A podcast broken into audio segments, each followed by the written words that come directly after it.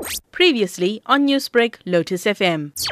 He succumbed to cancer after a long struggle. But one Mazumba also survived from a COVID virus and he got through all that. Indeed, it's very sad for us because we have lost a legend when it comes to the presentation of the Qawwali program on Lotus FM. And Segren, as the religious compiler and an integral part of Lotus FM over the years, you would have interacted with Bhai Azad more than most. So, for those who didn't know him, can you describe him to us? What kind of a man was he? A very simple and humble human being, for one. At the time, you know, when we lost Safi Siddiqui, who held a position to present Qawwali Aware and Diniyat, we had to find somebody for Lotus FM to fill that position. When Bhai Azad had applied, one of the credentials was that, you know, first and foremost, he was a wonderful artist, a musician, and he was a Qawwali singer of repute. And uh, secondly, his knowledge of Urdu and the language and the music was uh, phenomenal. That was a plus point for us to have him on the station to present this particular program. He really enjoyed doing the program and also he was such a stalwart in winning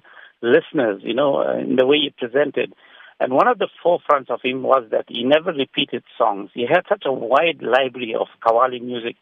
And every week he would not repeat. He would really compile music for the program of different artists every week, and that was his forte. Segren, can you recall any fond memories of your friendship over the years? He used to always uh, invite me home sometimes, and we never got to spend a lot of time. But when he came to the office, he would never hesitate to pop into my office, and we would sit and chat. And then he would discuss certain things in Urdu with me, some of the uh, naats and other lovely information and what it meant.